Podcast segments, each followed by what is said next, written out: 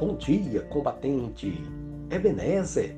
O texto bíblico para nossa meditação do combate diário encontra-se no livro de Atos, capítulo 1, versículo 14, na Bíblia Nova Almeida atualizada, que diz: Todos estes perseveravam unânimes em oração com as mulheres, com Maria, mãe de Jesus, e com os irmãos dele.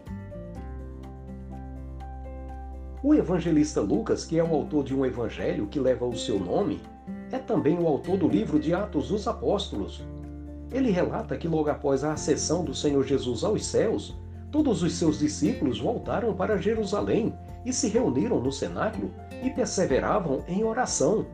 Lucas diz: Então os apóstolos voltaram do Monte das Oliveiras para Jerusalém. A distância até a cidade é de cerca de um quilômetro. Quando entraram na cidade, subiram para o cenáculo, onde se reuniam Pedro, João, Tiago, André, Filipe, Tomé, Bartolomeu, Mateus, Tiago, filho de Alfeu, Simão Zelote e Judas, filhos de Tiago.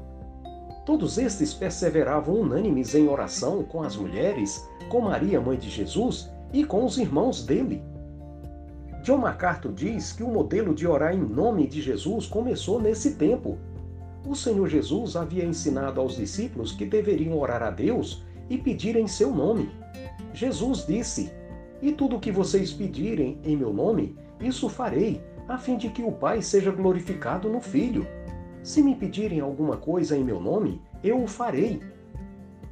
Aqueles 120 discípulos que iniciaram a igreja haviam recebido uma grande missão do próprio Senhor Jesus a responsabilidade de testemunhar ao mundo as boas novas de salvação.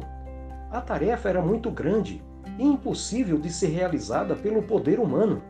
Por isso eles perseveravam em oração para que fossem revestidos de poder vindo de Deus para realizar a obra.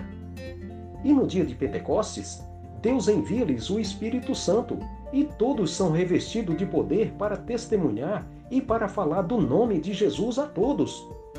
Alguém já disse que o propósito da nossa oração não é que seja feita a nossa vontade no céu, mas que seja feita a vontade de Deus aqui na terra.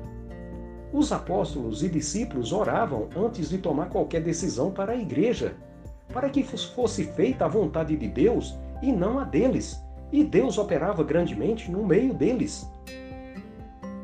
William MacDonald disse: Viva no centro da vontade de Deus, ande em comunhão com o Senhor, Peça qualquer coisa segundo a sua vontade e suas orações serão atendidas.